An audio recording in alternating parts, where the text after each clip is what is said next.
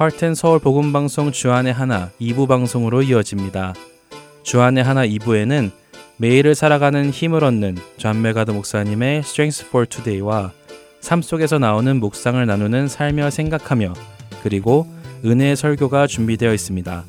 먼저 존 맥아더 목사님의 Strength for Today 들으시겠습니다.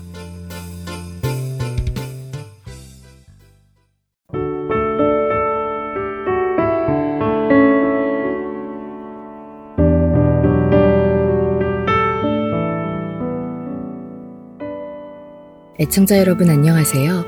존 맥아더 목사님의 Strength for Today 진행의 이세진입니다. 오늘 Strength for Today의 제목은 변화시키시는 성령님입니다. 우리가 다 수건을 벗은 얼굴로 거울을 보는 것 같이 주의 영광을 보매 그와 같은 형상으로 변화하여 영광에서 영광에 이르니 곧 주의 영으로 말미암음이니라. 성령님의 변화 사역은 믿는 자들의 성화 과정의 중심 역할을 하십니다. 미운 오리 새끼라는 동화는 성령님께서 믿는 자들에게 행하시는 변화 사역을 잘 이해할 수 있게 묘사해주는 이야기죠. 못생긴 새끼 오리가 다른 동물들과 어울리지 못하다가 아름다운 백조를 만난 후 삶의 변화가 시작된 이야기죠. 새끼 오리는 백조에게 너무 매료되어 겨울을 나기 위해 떠난 백조들을 잊지 못했습니다.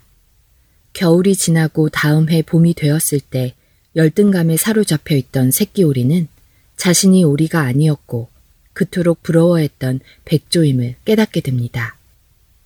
우리가 그리스도에게로 돌아선 직후의 모습은 흡사 미운 오리 새끼가 겪는 마지막 모습과 비슷합니다. 우리가 우리 스스로를 볼 때에 죄가 가득한 가치 없는 존재임을 느끼면서 동시에 예수 그리스도에게 강하게 매료되죠. 그것은 우리 인간이 처음 하나님에 의해 창조되었을 때의 모습을 그리스도 안에서 볼 수 있기 때문이고 하나님께서 그리스도를 통해 보여주시고자 하시는 것이 바로 그것임을 깨닫게 되었기 때문에 그렇게 반응하게 되는 것입니다. 마치 새끼 오리가 자신도 백조처럼 되고 싶은 소망을 품듯이 죄인인 우리가 온전하신 예수님처럼 되고 싶은 소망을 품는 것입니다. 그렇기에 죄인인 우리가 그리스도의 형상으로 변화된다는 것은 우리로 겸손의 자리로 가게 하시는 동시에 소망 안에서 기대되는 과정인 것입니다. 오늘 읽은 고린도후서 3장 18절은 제가 가장 좋아하는 본문 중 하나입니다. 이 말씀은 성령님의 변화 사역을 짧지만 아주 훌륭하게 나타내죠. 우리가 그리스도의 온전한 영광을 곧바로 볼 수 있는 것은 아니지만 믿음 안에서 예수 그리스도를 알므로 그의 영광을 점점 더 뚜렷하게 보기 시작합니다. 사도 바울은 우리의 기본 성화 과정을 그리스도의 모습을 닮아가는 단계의 진행이라고 말합니다. 그리고 이 진행은 우리를 변화시키시는 성령님을 통해 이루어지죠. 그리고 이 진행의 마지막 결말은 하늘나라에서 온전히 영화롭게 되는 우리의 모습이며 바로 그것이 성령님께서 원하시는 것입니다. 성령님은 우리가 어떤 모습으로 그리스도와 함께 할지 드러내십니다. 사랑하는 자들아, 우리가 지금은 하나님의 자녀라 장래에 어떻게 될지는 아직 나타나지 아니하였으나 그가 나타나시면 우리가 그와 같을 줄을 아는 것은 그의 참모습 그대로 볼 것이기 때문이니 요한일서 3장 2절의 말씀입니다. 우리의 창조 본래의 모습으로 돌려놓으실 성령님의 인도하심을 따라 그 길을 기쁨으로 가는 우리가 되기를 소망합니다. 오늘 Strength for Today 마칩니다. 안녕히 계세요.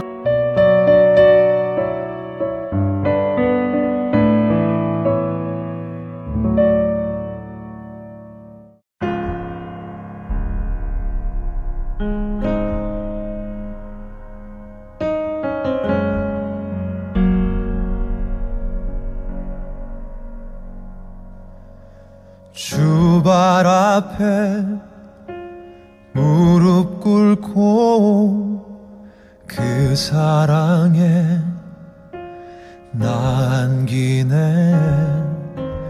어떤 말도 그 어떤 소리도 그 발 앞에서 잠잠해지네.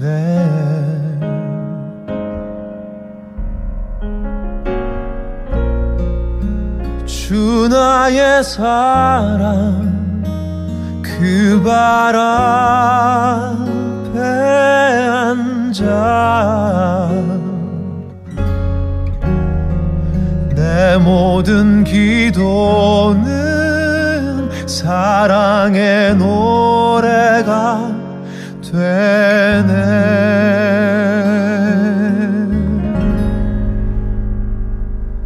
주의 옷자락 만지며 주의 두 발을 씻기며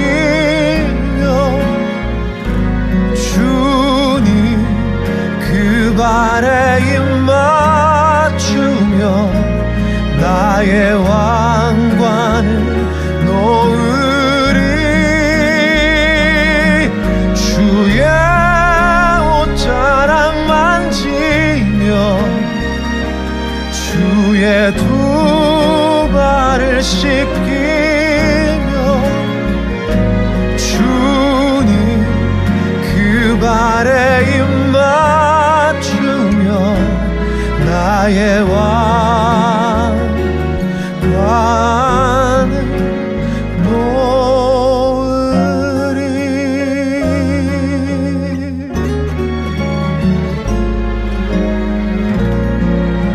주 나의 사랑 그 발 앞에 앉아 내 모든 기도는 사랑의 노래가 되네.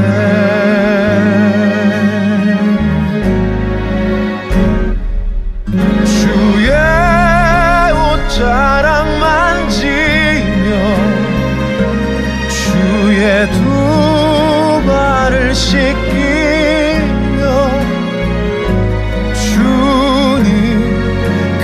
발에 입맞추며 나의 왕관을 놓으리. 주의 옷자락 만지며 주의 두 발을 씻기며 주님 그 발에 입맞추며 나의 왕관 놓으리.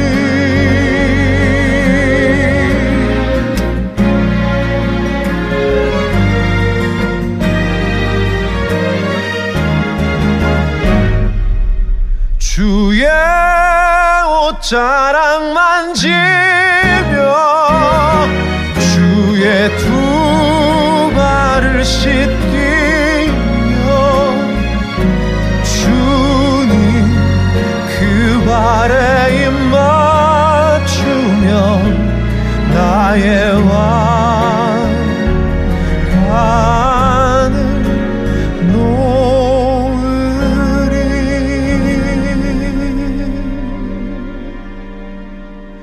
나의 왕관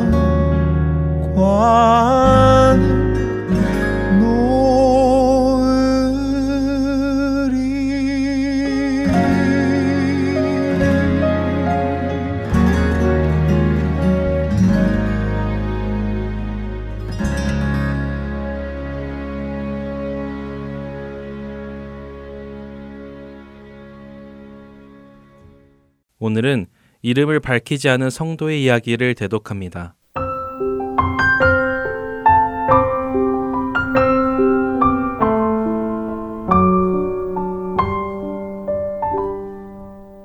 한 해를 마무리하는 때가 가까이 옵니다. 올 한 해는 여러분 각자에게 어떤 한 해셨나요? 다시 생각하고 싶지 않은 한 해를 겪은 분도 계실 테고 영원히 기억하고 싶은 한 해인 분도 계실 것입니다. 그러나 다시 생각하고 싶지 않은 한 해라 할지라도 우리는 주님 안에서 그 한 해를 견뎌냈고 주님 안에서 위로를 얻을 수 있음에 감사할 수 있습니다. 또한 영원히 기억하고 싶은 한 해였던 분들 역시 주님께 감사와 찬송을 돌려드려야 마땅하겠죠. 제 삶을 돌아보면 기억하고 싶지 않은 것 중 하나가 누군가로부터 상처를 받는 것입니다. 조금 더 자세히 표현하자면 누군가로부터 무시를 당하거나 조롱을 당하게 되면 마음이 많이 힘들어집니다. 특별히 교만한 사람들은 남을 업신여기고 자신의 위치보다 낮은 위치에 있는 사람들을 무시하는 언행을 하지요. 그런 취급을 받고 나면 마음이 한동안 힘들어집니다. 특별히 고급 식당이나 고급 매장에서 왠지 모를 싸한 무시의 눈길을 종업원에게 받을 때도 있습니다. 그들이 보기에 제가 그 식당이나 매장의 수준에 어울리지 않는 사람으로 보여서 그렇겠죠. 가끔 그런 눈빛을 느끼게 되면 제 속에서 왠지 모를 오기가 올라오기도 합니다. 자기도 이곳 주인도 아니면서 일이나 하는 사람이면서 나를 무시해? 확 그냥 제일 비싼 걸 시켜서 내가 그렇게 무시받을 사람이 아니라는 것을 보여줄까? 하는 마음이 울컥 올라오기도 합니다. 그러나 메뉴에 적힌 가격표를 보면 헉! 하며 그런 생각은 금세 사그라집니다. 그리고 제 마음속에 성령님께서 내 마음속에 저 사람이 여기서 일한다고 무시하는 마음이 있는 것은 아니니 하고 물으시는 것 같아 곧 고개가 숙여지며 네, 그랬네요. 죄송해요, 주님 하는 회개가 나오기도 하죠. 우리가 누군가에게 무시를 받을 때 기분이 안 좋아지는 이유는 아마도 제 안에 나는 그런 취급을 받을 사람이 아니야 하는 생각이 자리 잡고 있어서가 아닐까 생각해 봅니다. 예수님을 생각해 봅니다. 마태복음 27장 26절에서 30절의 말씀입니다. 이에 바라바는 그들에게 놓아주고 예수는 채찍질하고 십자가에 못 박히게 넘겨주니라. 이에 총독의 군병들이 예수를 데리고 관정 안으로 들어가서 온 군대를 그에게로 모으고 그의 옷을 벗기고 홍포를 입히며 가시관을 엮어 그 머리에 씌우고 갈대를 그 오른손에 들리고 그 앞에서 무릎을 꿇고 희롱하여 이르되 유대인의 왕이여 평안할지어다 하며 그에게 침 뱉고 갈대를 빼앗아 그의 머리를 치더라. 예수님께서 유대인 지도자들에게 붙잡히셔서는 빌라도 총독에게 넘겨지셨습니다. 유대인들의 독촉에 빌라도는 예수님을 채찍질했고 십자가에 못 박아 죽도록 명령을 내리죠. 그렇게 군병들에게 넘겨진 예수님. 그 예수님께 온 군대가 모였다고 기록하십니다.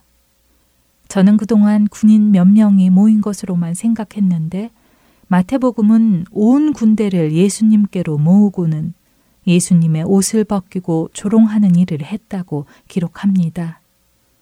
한두 명도 아니라 온 군대가 와서 누구는 예수님의 옷을 벗기며 조롱하고 누구는 내가 왕이라며 하며 붉은 홍포를 입히고 누구는 왕이면 왕관이 있어야지 하며 가시나무로 왕관을 만들어 예수님의 머리에 씌우고 누구는 왕이라면 왕권을 상징하는 지팡이도 있어야지 하며 흐늘거리는 힘없는 갈대를 그 손에 쥐어주며 예수님을 조롱했습니다. 어떤 이들은 예수님께 침을 뱉었고 어떤 이들은 갈대를 빼앗아 그 갈대로 예수님의 머리를 쳤습니다. 갈대로 머리를 맞은 것은 아픈 것이 아니라 모욕적인 것입니다. 예수님께 주어진 조롱과 멸시는 한 인간이 받는다 해도 너무 굴욕적이고 모욕적인 것입니다. 그런데 예수님은 그냥 한 인간이 아니라 모든 것을 만드신 창조주 하나님이십니다. 창조주께서 그분이 지은 피조물에게 그런 조롱과 멸시와 모욕을 받으셨습니다. 예수님은 그 조롱과 멸시의 시간 속에서 무슨 생각을 하셨을까요? 화가 나셨을까요? 올라오는 분노를 꾹 참으시며 이놈들 나중에 내가 심판주로 만날 때 오늘 당한 조롱을 다 갚아주마 하시며 일을 가셨을까요? 어쩌면 우리 중 어느 누구처럼 그냥 속상해서 울기만 하셨을까요? 하지만 예수님은 그들에게 화내지 않으셨습니다. 꾹 참았다가 나중에 복수하겠다고 하시지도 않으셨습니다. 속상해서 울기만 하지도 않으셨습니다. 예수님은 그들을 위해 하나님 아버지께 기도하셨습니다. 이에 예수께서 이르시되 아버지 저들을 사하여 주옵소서 자기들이 하는 것을 알지 못함이니이다 하시더라. 누가복음 23장 34절의 말씀입니다. 우리는 그리스도인입니다. 예수님을 따라가는 사람들입니다. 누군가 나를 무시하고 조롱할 때 예수님을 따라가는 우리라면 우리 역시 그들을 향해 분노의 마음을 품는 것이 아니라 그들을 긍휼히 여기며 하나님께 그들의 영혼을 위해 기도해야 할 것입니다. 한 해를 마무리하는 시점에서 우리 안에 누구를 향한 불편한 마음이 있는지 점검해 보시기 원합니다. 그리고 예수님이 그러셨던 것처럼 그들을 용서하고 하나님께 그들을 위한 기도를 드리는 우리가 되기를 소망해 봅니다.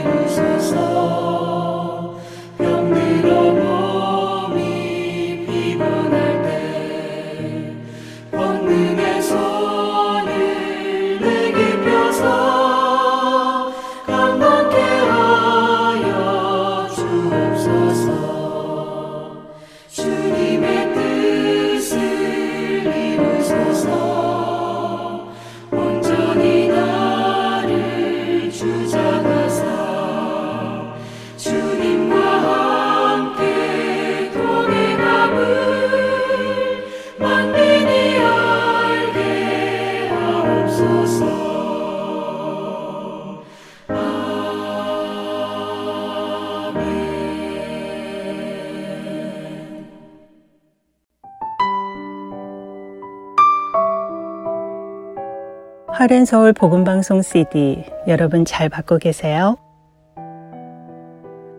Heart and Soul 복음방송 CD는 매주 금요일 이곳 애리조나에서 출발해서 미국 전 지역과 해외로 청취자 여러분들을 찾아갑니다. 하지만 안타깝게도 배송 도중에 분실이 되거나 손상된 채로 배달이 되는 경우가 종종 있습니다. 이런 연유로 CD를 못 받으셨거나 파손 또는 재생이 안 되는 CD를 받으셨을 때는 사무실로 꼭 연락주세요. 바로 다시 보내드리겠습니다. 여러분들이 방송을 통해서 하나님을 알아가시고 예수님을 닮아가는 것이 본 하렌서울 복음선교회의 사명이기 때문입니다. 연락주실 전화번호는 602-866-8999입니다.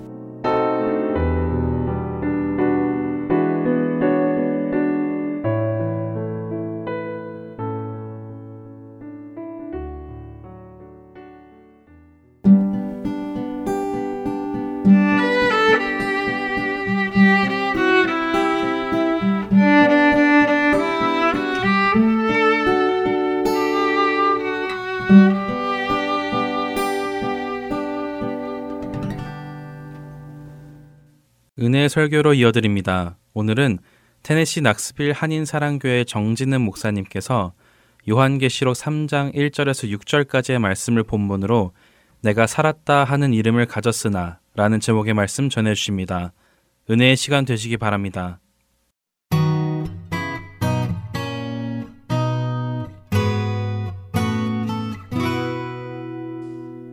여러분, 우리 대한민국은 사실은 한강의 기적이라는 별명을 갖고 있습니다. 그 이유는 전쟁으로 초토화되었던 나라가, 전쟁을 일으킨 것도 아니고 전쟁의 피해자였던 나라가 70년 만에 아주 경제 대강국을 일으켰기 때문에 있습니다. 모든 인류의 역사 속에서 전무후무한 역사이고요, 우리나라는 지금 경제 대국 11위에 랭킹하고 있습니다. 근데 그것을 넘어서 이제는 한류 열풍을 일으키고 있어요. 사실 우리 어르신들은 전혀 느껴보지 못했던 이민자로서의 뿌듯함을 우리는 사실은 느끼며 살아가고 있습니다. 지난주 제가 아이들하고 함께 메인 이벤트를 갔거든요. 근데 메인 이벤트 여기 앞에 있는 오락실 같은 거예요. 그래서 놀고 이제 뭐 가는데 그 종업원이 저희에게 미국 분인데 한국말로 인사하는 거예요. 안녕하세요. 고개를 숙이면서 안녕하세요. 제 이름은 베티니입니다. 이러면서 제가 그래서 물어봤어요. 와, 어떻게 이렇게 한국말을 잘하냐고. 그랬더니 자기가 혼자 배웠대요. 한국이 너무 좋아서 혼자 배웠고 자신이 한국을 너무 좋아한다고. 여러분, 지금 우리는 정말 대단한 시대를 살아가고 있습니다. 그렇게 사람들이 열을 내는 한국. 그런데 여러분, 사실은 실상은 어떻습니까? 한국의 행복지수는요 61위입니다. 경제는 11위인데요 행복지수는 61위입니다. 출산율은 어떻습니까? 전 세계 꼴찌입니다. 왜 출산을 안 하는지 아십니까? 한국에서는 불행해서 아이들을 낳을 수 없다라는 거예요. 아이들이 불행하고 힘들기 때문에. 교육료는 대단합니다. 그래서 모든 학계가요, 미국 학계가 특히 대학교들이요 한국의 그 교육열, 교육을 주목하고 연구하고 있습니다. 그런데 여러분, 안타깝게도 실상은 청소년 자살 1위 국가입니다. 근데 그 청소년이 자살하는 이유는 교육열 때문입니다. 화려합니다. 이제는 다들 가보고 싶은 나라가 됐습니다. 이제는 감히 레스토랑에서 안녕하세요가 나오고요, K-팝이 흘러나오고요, 넷플릭스, 인터넷, TV 그런 플랫폼에서 나오는 드라마마다 한국 드라마가 1등입니다. 그런데 실상은 불행합니다. 한국교회는 어떨까요? 한국교회 역시 동일해요. 한국교회는 엄청난 부흥을 가져왔어요. 전 세계에서 가장 많은 선교사를 파송한 나라예요. 세상에서 가장 큰 교회가 질비하는 나라예요. 1위부터 10위까지 거의 모든 대형교는 다 한국에 있어요. 그런데 기도도 제일 많이 해요. 제일 열심히 해요. 그런데 너무나 많은 문제를 갖고 있어요. 세습, 부패, 성적 타락, 영향력을 잃어버린, 지금은 개독교라고도 칭하지 못하는, 무너질 대로 무너져버린, 사실은 복음조차 잘 이해하지 못하고 있는, 진리가 너희를 자유케 하리라고 하는데 전혀 예수님을 믿지만 자유가 뭔지를 단 한 번도 느끼며 살아가지 못했던 성도들이 수두룩한 게 한국교회입니다. 제가 왜 이렇게 가슴 아픈 사연을 하면서 시작하는 줄 아십니까? 오늘 우리가 읽었던 사대교회가 바로 이런 현실 속에 놓여져 있기 때문에 그래요. 오늘 예수님이요, 사대교회를 향해 이렇게 그들을 판단하시고 진단하시고 책망하십니다. 1절 말씀 우리 함께 같이 읽겠습니다. 시작.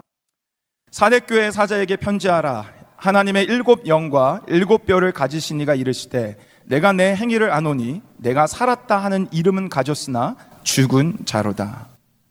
여러분, 예수님이요 사대교회에게 하는 첫 말씀이 책망이고요, 끝날 때까지 나오는 게 책망이고요, 칭찬 없이 처음부터 끝까지 책망으로 가득 찬데요, 그 책망도 7교회 중에서 가장 비참하고 가장 현실적인 책망을 하고 있습니다.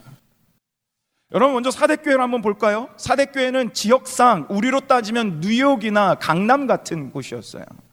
여기는 돈이 많은 번화가였어요. 왜 그랬냐면 이 사대에는요 금맥이 흘렀어요.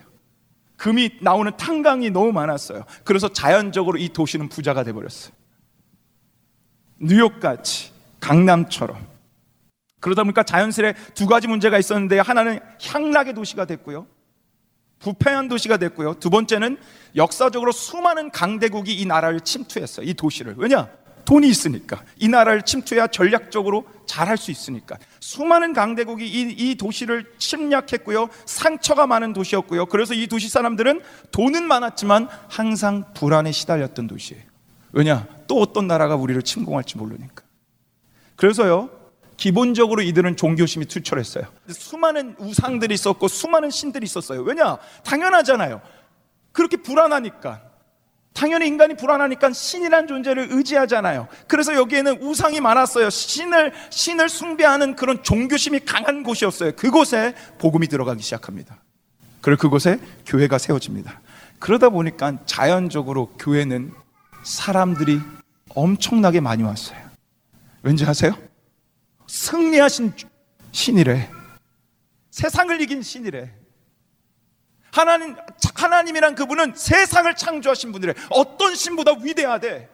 그 얘기로 사람들은 몰리기 시작합니다. 하나둘씩 몰리기 시작합니다. 돈이 많았어요. 앞에 사진에서 보는 것처럼 교회 건물을 엄청 크게 졌어요.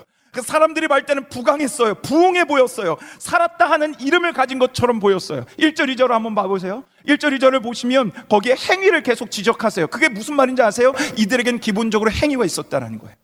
이들의 예배가 뜨거웠다라는 거예요. 이들은 기도했다라는 거예요. 이들은 성경 공부했다라는 거예요. 선행했다라는 거예요. 봉사했다라는 거예요. 이들의 행위는 분명히 있었다라는 거예요. 그리고 이 교회는 하나님이 단 한 번도 교리적인 문제로 지적하지 않습니다. 지금까지 교회에 지적한 걸 잘 보세요. 거짓 이단들에게 너희가 넘어가지 말아라. 교리적인 부분을 지적했었어요. 책망하셨어요. 근데 이 교회는 교리적으로도 탄탄했던 것 같아요. 성경 공부도 열심히 했던 것 같아요. 그래서 말씀도 많이 알았던 것 같아요. 그런 교리적 문제도 없었어요. 열정이 있었어요. 행위가 있었어요. 그런데 이들은 도대체 무엇 때문에 이렇게 비참한 죽은 자다라는 책망을 들었을까요? 전 영락교회 다녔었다 그랬잖아요. 제가 영락교회 대학부를 다닐 때 한 자매가 순복음교회 출신이었어요. 그 자매가 순복음교회를 다니다가 저희 교회를 왔는데 그 자매가 저에게 뭐라 그랬냐면 영락교회 예배는 죽은 예배 같아. 왜냐면 여러분 순복음교회 예배를 혹시 아십니까? 순복음교회 예배는 여러분 이렇게 전혀 드리지 않아요. 제가 뭔 말만 하면 아멘 아멘이에요. 제가 말만 끝나면 아멘이에요. 할렐루야. 이거 봐요. 안 하잖아 여러분. 거기는 할렐루야만 아멘이에요. 다 같이 기도합시다 그러면 순복음교회 출신 우리 남교수님 순복음교회 출신인데 기도합시다 그러면 여기가 떠나갈도록 기도하는데 그냥 기도도 아니고 방언 기도예요. 무조건 주여 삼창하고 해야 돼요. 얼마나 찬양도 뜨겁게 하는지 몰라요. 여러분처럼 가만히 있지 않아요. 그러니까 그런 교회에서 예배하다가 영락교회는 전통적인 장로교회거든요. 거기는 예배 시간에 숨소리도 안 들려요. 아멘 소리도 안 들려요. 여러분 같아요. 얼마나 경건한 모습으로 있는지. 그런 곳에서 예배하다가 영락교회에 오니까 그 자매가 그러는 거예요. 영락교회 예배는 죽은 예배 같아. 여러분 하나님께서 책망하시는 게 그걸까요? 여러분 그 교회마다 컬처가 다른 거예요. 아멘 소리가 없다고 기도가 뜨겁지 않다고 그 교회가 죽은 교회인가요? 아니요. 오늘 예수님은 그것을 죽었다라고 절대로 책망하지 않습니다. 그건 우리의 느낌이지. 우리의 경험으로 그걸 풀어내는 거지. 오늘 예수님이 죽었다라고 하는 말씀은요 이건 교회의 핵심과도 같은 본질적인 문제예요. 여러분 지금까지의 이 7개의 편지를 향한 쓴 걸 잘 봐보세요. 예수님은 단 한 번도 양에 대해서 얼마나 많은 양을 가지고 있냐에 대해서 책망한 적이 없어요. 너희 교회 건물이 왜 그 모양이냐? 너희 성도가 왜 그렇게 조금 있냐? 너희 왜 기도 소리가 그러냐?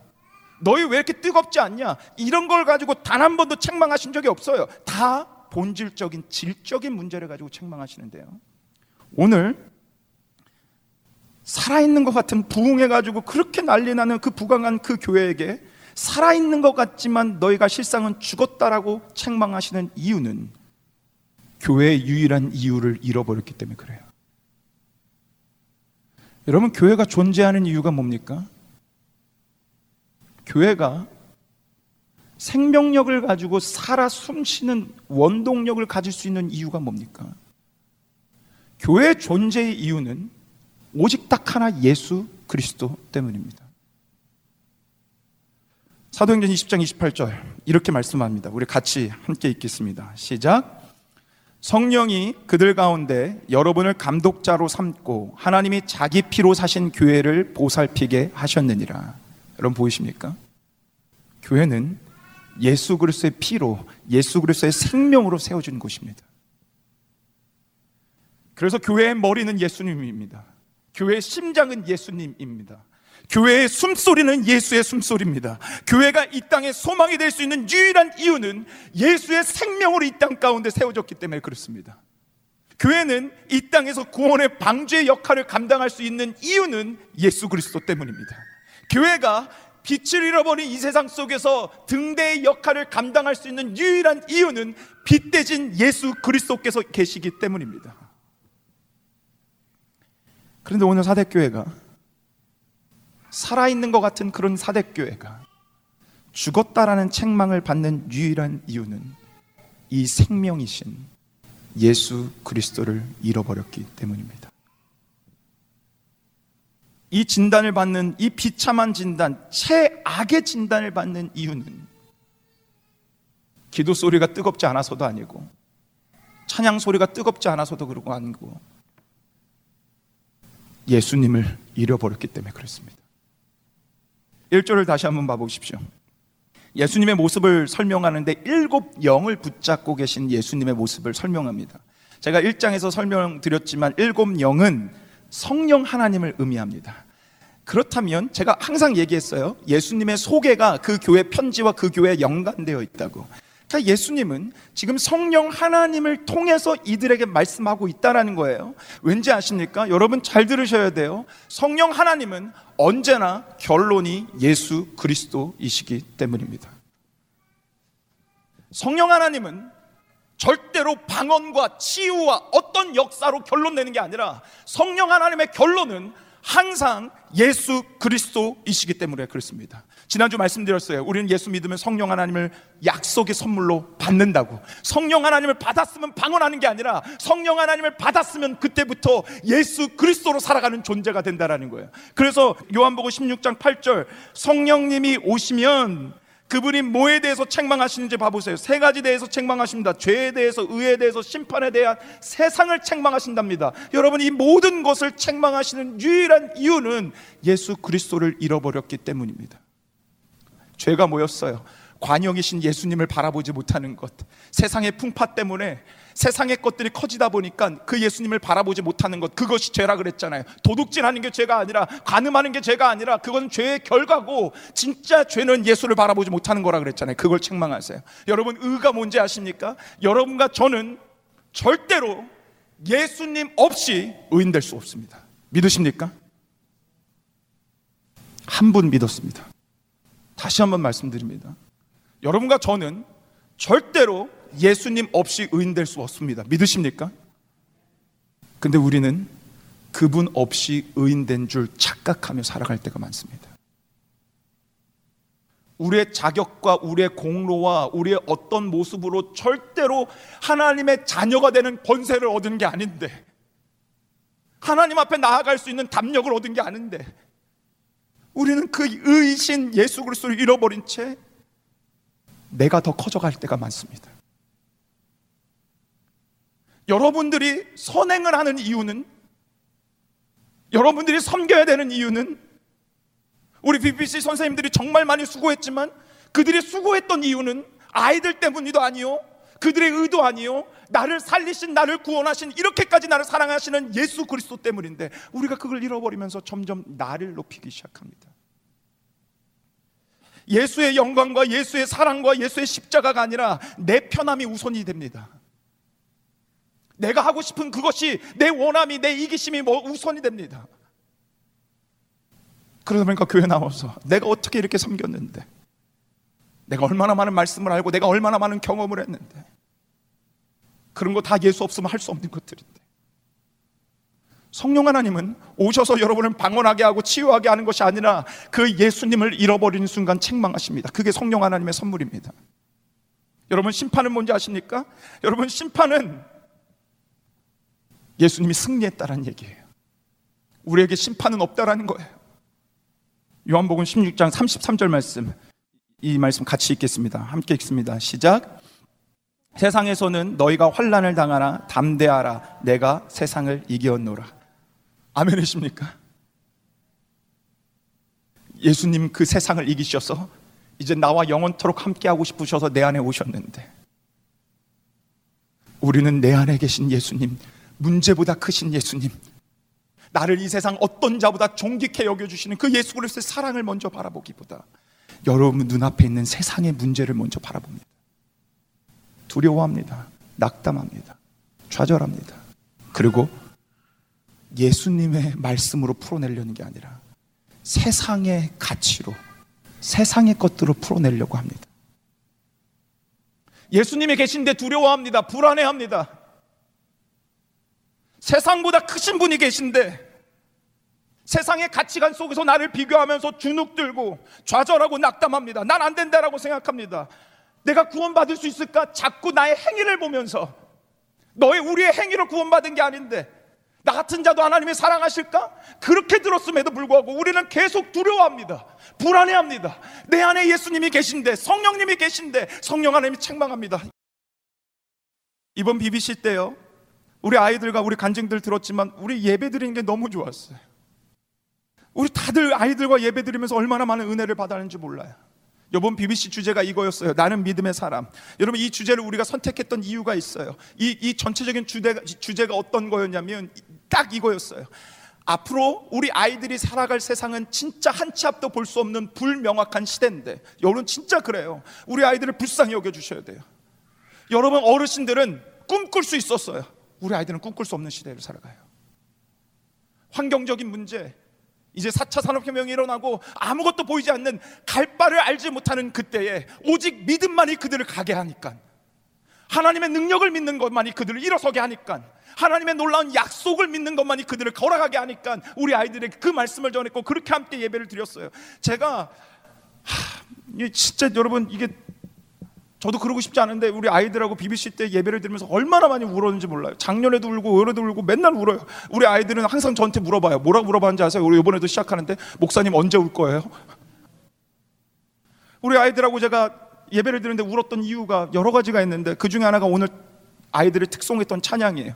그 가사가 이래요. 한번 봐보세요. 그 아이들하고 같이, 그래도 하나님은 선하십니다. 그래도 하나 주님 뜻은 완전합니다. 제가 왜 그때 울었는지 아세요? 하나님, 우리 아이들이 앞으로 이렇게 살아갈 이 세상에 정말 아무것도 보이지 않지만 그래도 하나님은 선하십니다라고 고백하며 나가는 아이가 되게 해주세요.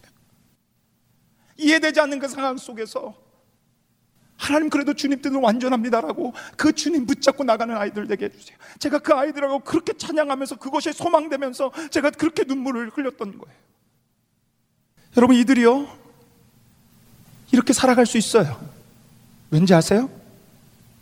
예수님이 그들 안에 생명으로 존재하기 때문에 그래요. 우리 아이들이요, 진짜 이렇게 고백하며 살아갈 수 있어요.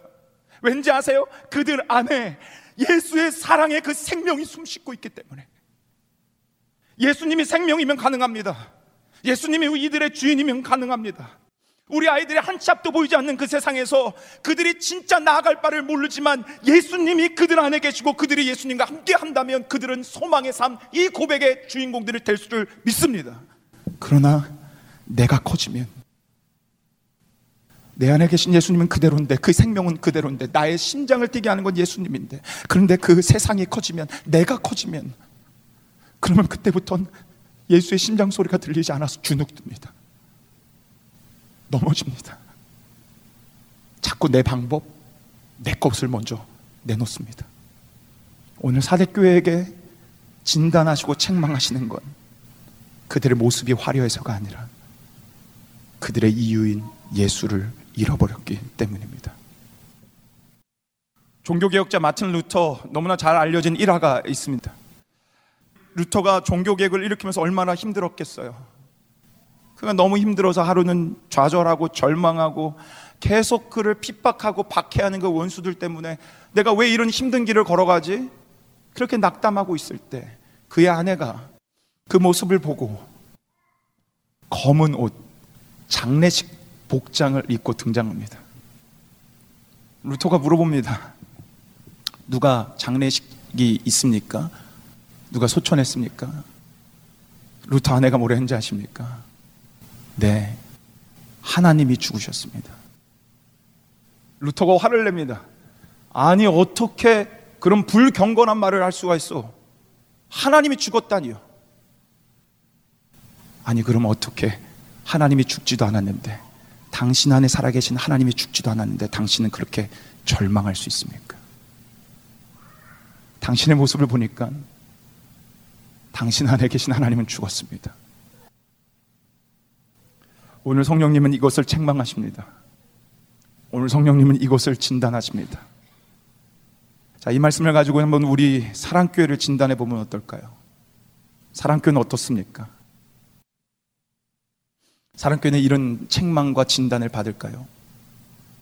얼마 전에 제가 한 레스토랑을 갔는데 밥을 잘 먹고 있는데 계산하려고 했더니 옆에 테이블에 있었던 한인분들이 저희 테이블 돈을 내주신 거예요. 그분들 교회 다니지 않습니다. 너무 감사해서 그 테이블에 가가지고 아 너무 감사합니다. 이렇게 돈 안 내주셔야 되는데 내주셔서 너무 감사합니다. 그랬더니 교회 안 다니시는 분들인데요. 저를 아시죠 그래도. 그래서 그분들이 뭐라고 말씀하셨냐면 우리 사랑교회가 낙스빌을 잘 섬겨줘서 너무 고마워서 내줬습니다. 그런 칭찬을 받는 거예요. 제가 너무 감사했어요. 믿지 않는 분이 그렇게 우리 사랑교회를 바라보고 있다는 거예요. 이번 말씀을 읽다가 읽었던 책에 찰스 스웬델 목사님이라는 제가 너무나 좋아하는 그 책에 죽은 교회를 진단하는 5가지가 있다라고 써서 그것을 한번 갖고 와봤어요. 여러분이 한번 이 진단을 가지고 우리 사랑교회를 진단해 보세요. 저는 너무나 잘 썼다라고 생각해요. 첫 번째, 죽은 교회는 과거를 숭배한다. 과거에 주신 은혜, 우리는 이랬다, 이렇게 했다. 두 번째, 죽은 교회는 융통성이 없고 변화에 저항한다. 그냥 그전 것만 그냥 고집하며 간다라는 거예요. 세 번째, 죽은 교회는 대개 지도자들이 육신적이고 게으르다. 네 번째, 죽은 교회는 어린이와 청소년을 경시한다. 마지막으로 5번째, 죽은 교회는 전도와 선교에 열정이 없다. 여러분 어떻습니까? 죽은 교회 5개 진단, 우리 사랑교회 진단해 보십시오. 여러분 어떻습니까? 제가 솔직히 말씀드릴까요? 사랑교회 단 한 개도 존재하지 않습니다. 사랑교회는 다 반대로 하고 있습니다. 제가 담대하게 말할 수 있는데요. 우리 딸이 그러더라고요, 이번에. 아빠, 작년보다 올해가 더 좋았어. 점점 더 좋아요. 더 풍성해져요. 갖고 변하려고 해요. 게으르지 않아요. 어린이와 청소년과 청년들을 누구보다 아끼고 사랑해주고 섬겨줘요. 누구보다 전도와 선교에 열정이 있어요. 저희 교회 죽은 교회 아닙니다. 아멘이십니까?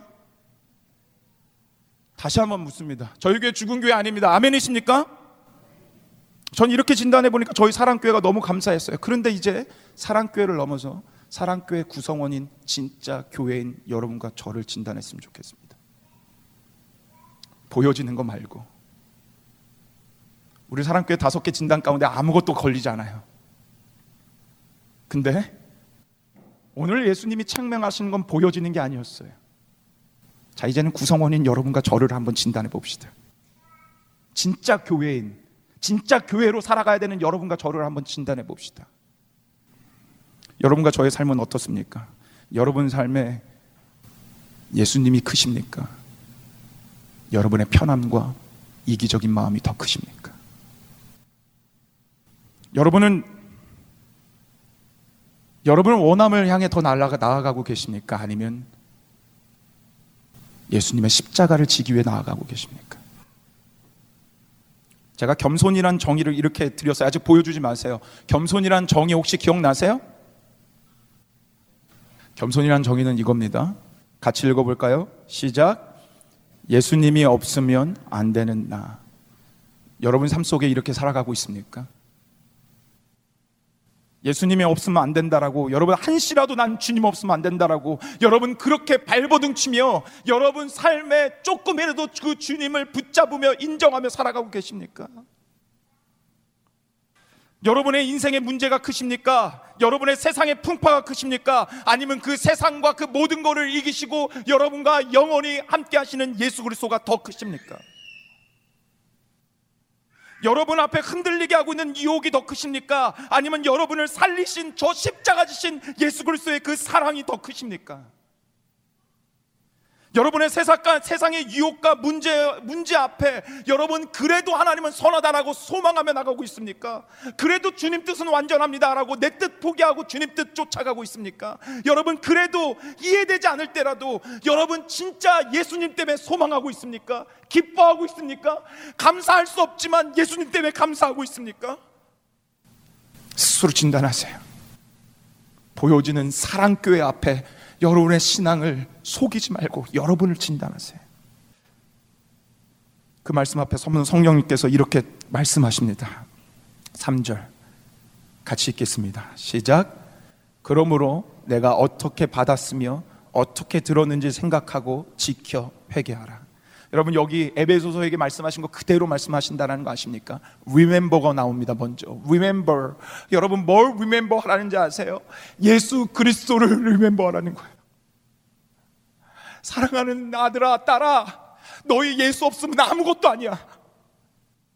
예수님은 그 하늘 보좌 버리고 너희를 너무 사랑하고 너무 기뻐하셔서 이 땅에 내려오셔서 너희를 위해 십자가 지셨어. 예수님 때문에 하나님의 자녀가 됐어. 예수님 때문에 하나님께 나올 담력을 얻었어. No matter what, 너의 자격과 너의 조건과 너의 기준과 어떤 거 하나도 없이 너희를 사랑해서 왔어. 그 remember, 예수를 remember 하는 거예요. 그 예수님을 remember 하면 repent 할 수 있는 거예요. 여러분의 양심 때문에 repent 하는 거 아니에요. 교회 나와서 죄 회개하십시오라고 해서 회개하는 게 아니에요. 크리스찬은, 예수 믿는 자는, 믿음 있는 자는 예수님 때문에 회개하는 거예요. 그분을 remember하니까, 그분을 생각하니까 내가 또 내 이기적으로 살았던 걸 회개하는 거예요. 내가 컸던 걸 회개하는 거예요. 세상이 더 컸던 걸 그분을 생각하니까 회개하는 거예요. 그리고 그 마음속에 예수를 다시 한번 간직하는 거예요. 저는 그게 바로 오늘 이 시간 예배의 시간이라고 생각해요. 사랑하는 여러분, 자, 다 저를 보세요. Listen up. 여러분이 매주 예배를 드려야 되는 유일한 이유가 뭔지 아세요? 예수님을 다시 한번 기억하기 위해서 못 드리는 거예요. 예수님으로 다시 한번 충만케 되려고 드리는 거예요. 그러니까 이 주일의 강대상에서, 이 주일의 예배 속에서 예수님이 선포되지 않으면 그거는 말짱깡인 거예요. 여러분이 매주 나와야 되는 이유가, 매주 예배를 빠지지 말아야 되는 이유가, 이거 빠지면 안 그래도 또 내 이기심으로 살아가는데 이거 하나 제대로 지키지 못하면, 이거 하나 우리 예배 때 다시 예배를, 예수님을 바라보지 못하게 된다면 우리는 또 내 이기심으로 살아갈 텐데, 저는 정말 축복합니다. 사랑교회 예배가, 사랑교회 모든 예배가, 매주의 공예배가 예수님을 다시 한번 리멤버되는 예배가 되기를 축복합니다. 다시 한번 예수로 채워지는 예배가 되기를 소망합니다. 다시 한번 예수를 바라봐서 예수님 때문에 repent, 그리고 다시 예수로 replace해서 이 세상 속에서 예수님이 주인인 세상을 살아가는 그 예배가 되기를 예수 그리스도 이름으로 간절히 축복합니다. 마지막 묻습니다. 질문하고 설교를 마칩니다. 이 질문 가운데 여러분 스스로 성령님과 함께 진단하며 예배를 마치십시오. 여러분이 소망할 수 있는 이유가 예수님이십니까? 여러분이 이 세상에서 선한 일을 하려고 하는 이유가 예수님 때문입니까? 여러분이 공부하는 이유가, 회사에서 일하는 이유가, 가정에서 섬기는 이유가 예수님 때문입니까? 오늘 이 시간 감히 우리를 하나님을 아버지라고 부르셨던 그 예수님 붙잡고 소망하며 기도합니다. 여러분의 삶이 이유가 예수님이 되기를, 여러분의 일상에서 예수의 생명으로 살아가는 자가 되기를, 예수님 때문에 우리의 말이 달라지기를, 예수님 때문에 우리의 행동과 생각과 마음이 달라지기를, 세상에서 정말 하나도 소망 없지만 예수님 때문에 소망하는 인생이 되기를 기도합니다.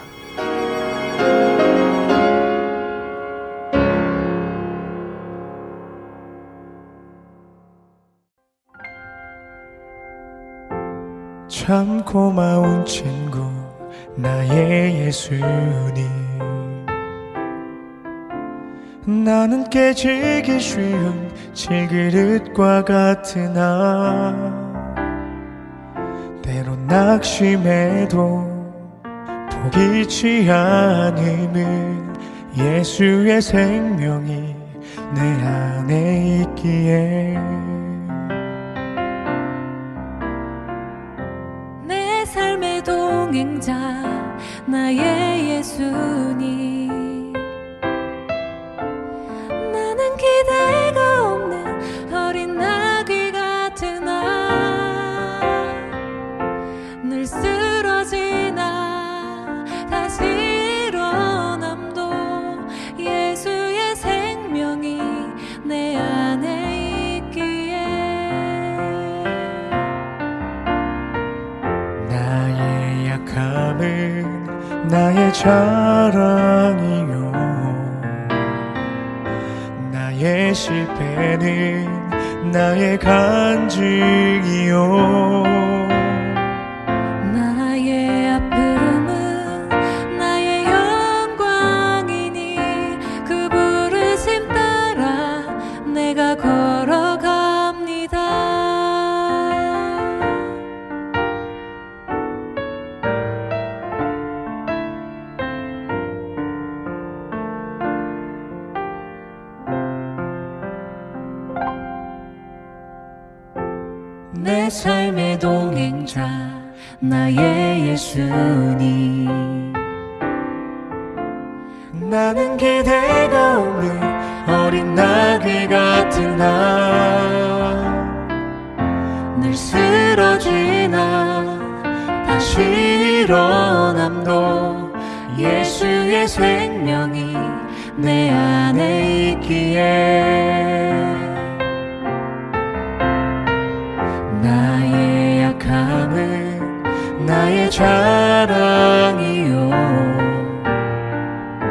나의 실패는 나의 간증이요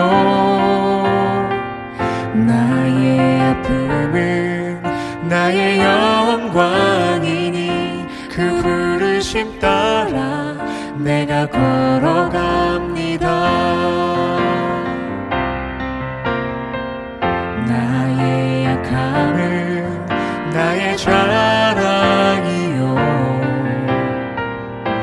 나의 실패는 나의 간증이요 나의 아픔은 나의 영광이니 그 부르심 따라 내가 걸어갑니다. 나 가난함은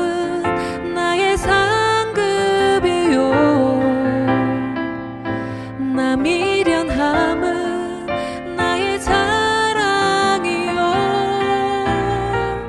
나 쓰러짐이 나의 고백이니 그 부르심 따라 내가 걸어갑니다. 그 부르심 따라 내가 걸어갑니다. 내가 걸어갑니다.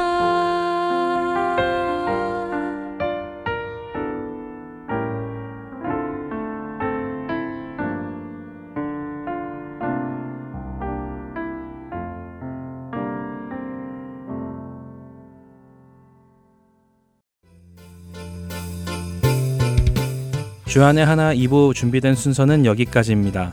계속해서 주안의 하나 3부로 이어집니다. 주님의 말씀을 더 알아가는 시간 되시길 소망합니다. 안녕히 계세요.